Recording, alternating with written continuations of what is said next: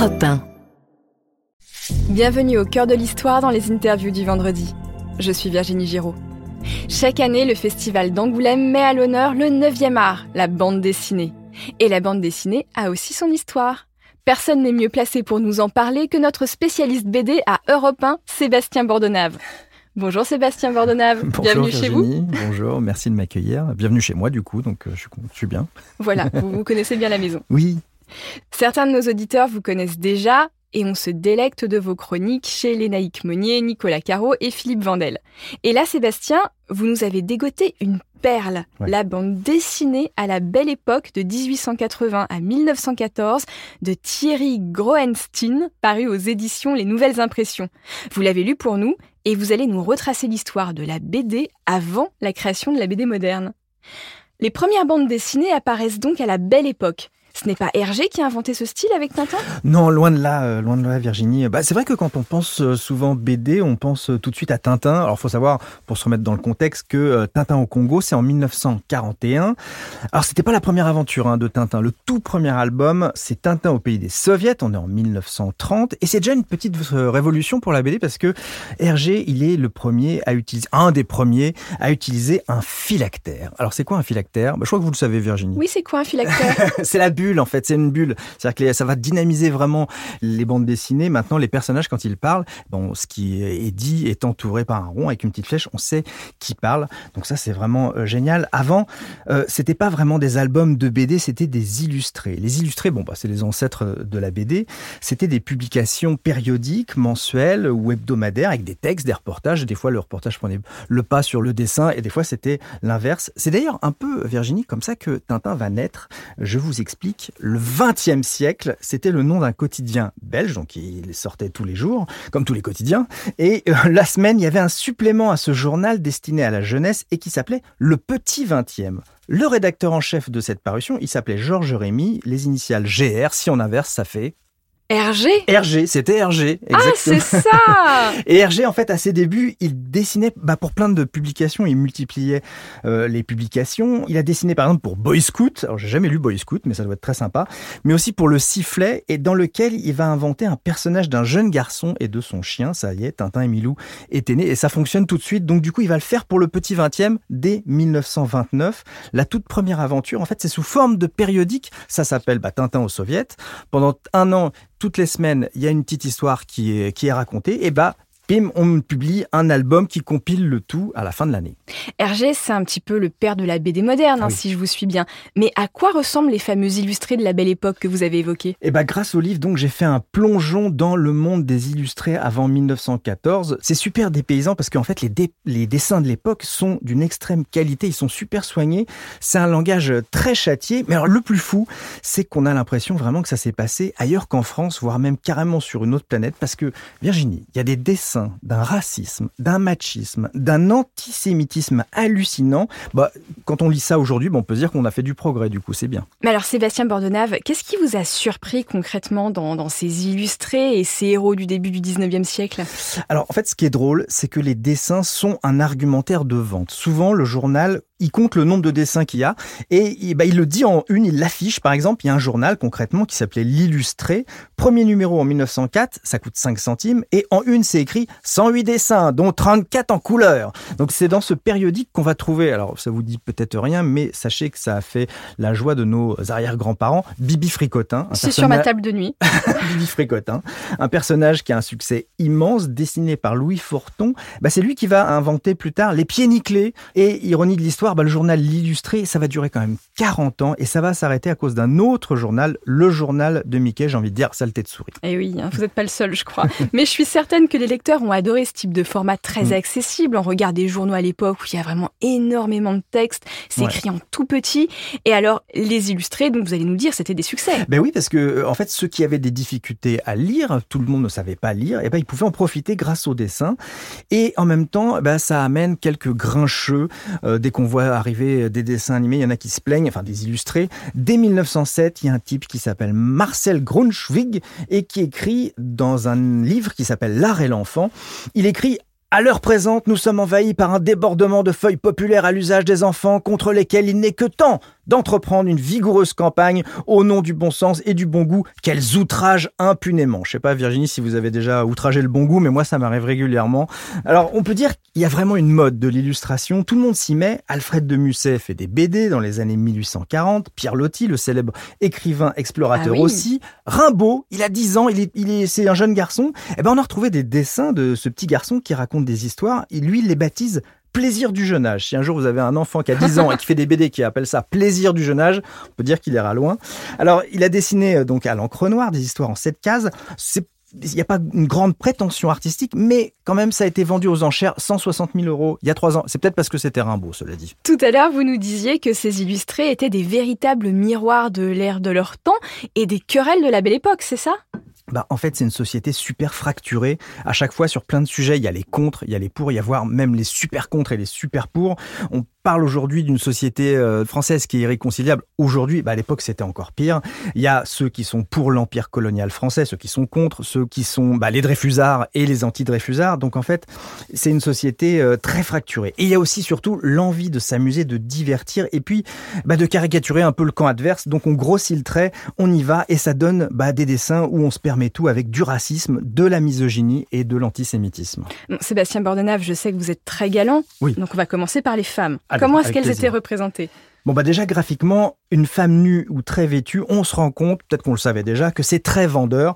Donc on y va, il y a un engouement sur ce genre de dessin. Puis en plus, il y a un flou juridique sur ce qu'on peut dessiner ou ne pas dessiner. Et il y a plein de parutions qui, euh, bah, euh, qui, qui arrivent à cette époque-là. En 1900 paraît le froufrou.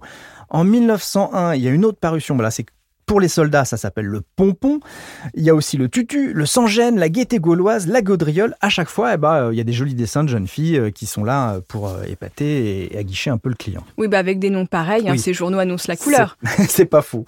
Alors, dans le livre La bande dessinée en France à la belle époque 1880-1914, on comprend qu'en fait, il y a un contre-exemple exceptionnel, c'est Bécassine. En fait, on connaît tous Bécassine, surtout euh, grâce à Chantal Goya.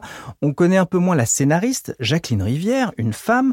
Bécassine, elle est dessinée pour la première fois en 1905 dans l'hebdo La Semaine de Suzette. Elle est dessinée par Émile Joseph Pinchon. Il y aura d'autres dessinateurs après. Et Bécassine, ce qui se passe, c'est que c'est l'héroïne principale, l'histoire est construite autour d'elle et elle n'est pas du tout érotisée. Et en fait, la femme dans la BD, eh ben, c'est tout l'inverse. Généralement, c'est une cuisinière, c'est une gouvernante, c'est une serveuse d'auberge, une bourgeoise euh, euh, qui est euh, au bras de son mari. Et donc, on les entend pas. Si on les met en avant, c'est juste pour montrer leur charme. Bécassine, c'est vraiment l'inverse. Et puis, il y a quelque chose, on est en 1907 et on s'inquiétait de quelque chose qui commençait à arriver. On commençait à se dire, oh là là, mais les femmes, elles commencent à prendre le pouvoir. Il y a un monsieur qui s'appelle Louis Forton, donc on, a, on, on en a parlé tout, à l'heure. c'était l'inventeur des pieds nickelés.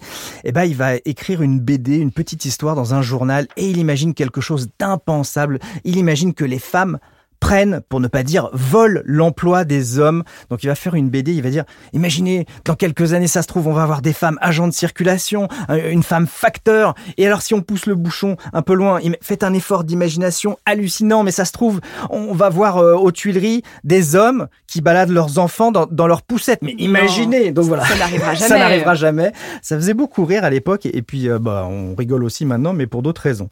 Mais il y a autre chose qui vous a surpris dans Ouais. ces BD euh, sur la belle époque, c'est le racisme assumé de certains auteurs. Bon alors il n'y a pas de barrière, il n'y a pas de tabou, on ose tous et en fait les bras m'en sont tombés quand j'ai vu certains dessins. Alors faut se remettre dans le contexte. C'est vrai qu'à cette époque on découvre des récits d'explorateurs, des romans, des reportages dans les journaux où on raconte par exemple, exemple concret, au royaume du Dahomey, bon aujourd'hui c'est le, le Bénin, il y a des histoires de cannibalisme qui sont reportées, des histoires de ri- rituels funéraires très sanglants. Tout ça heurte la conscience et l'inconscience de tout le monde.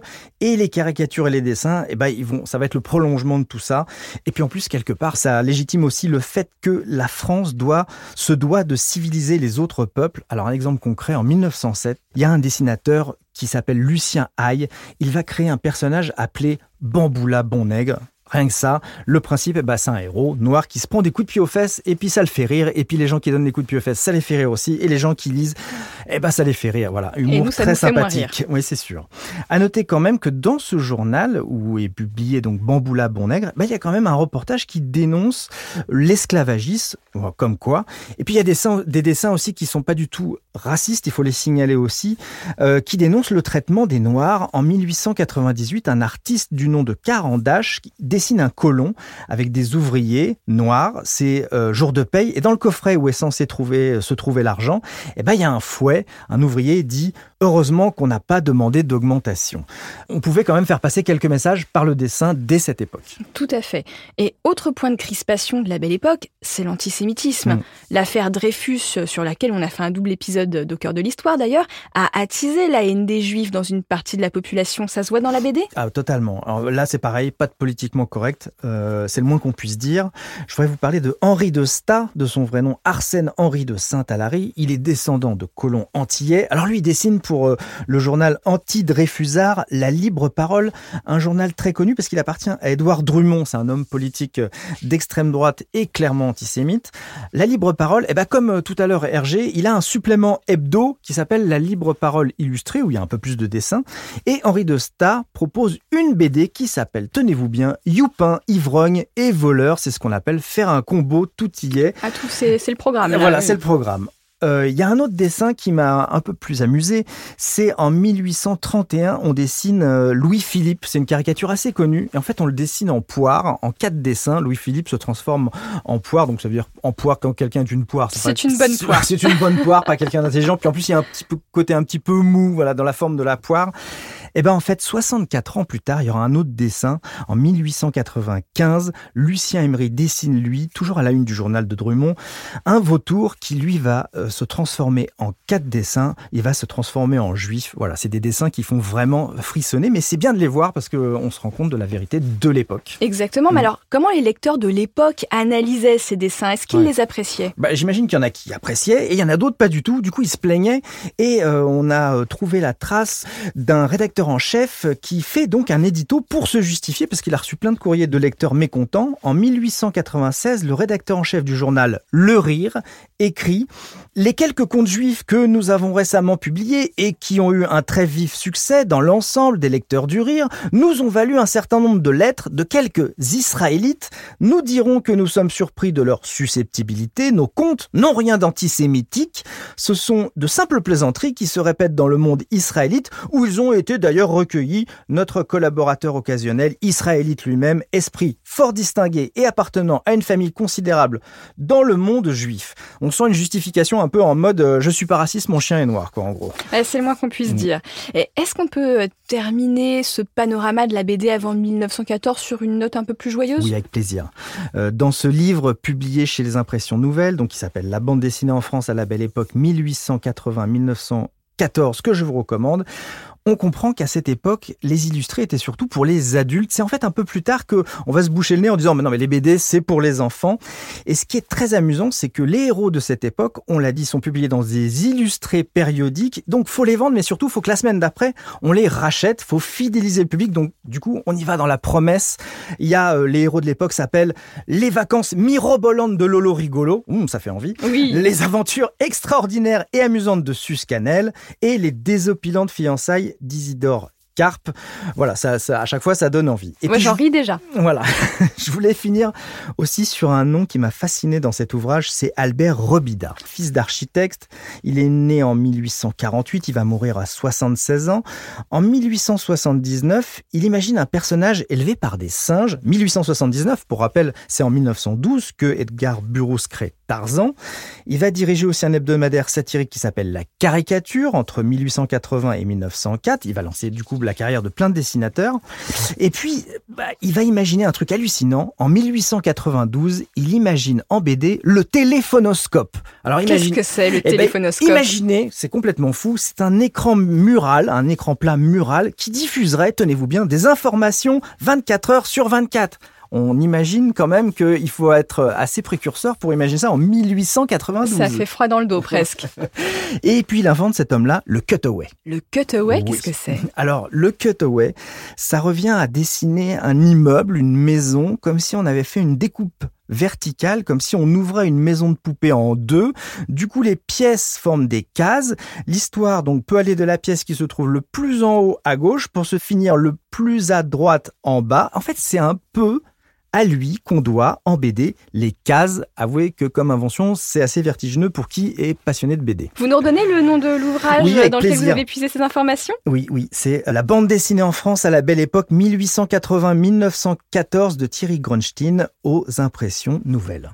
Merci Sébastien. Bordenave pour cette passionnante histoire de la BD. On vous retrouve à l'antenne d'Europe 1 pour toutes vos chroniques sur la BD tous les samedis à 7h40 dans la matinale de Lénaïque Meunier et dans l'émission littéraire de Nicolas Caro, La Voix et Livre à 14h le dimanche. Merci à nos auditeurs de nous avoir écoutés. Si vous avez aimé cette émission, laissez-nous des messages dans les phylactères de votre plateforme d'écoute préférée. Au cœur de l'histoire est un podcast original Europe 1 Studio et moi je vous dis à bientôt.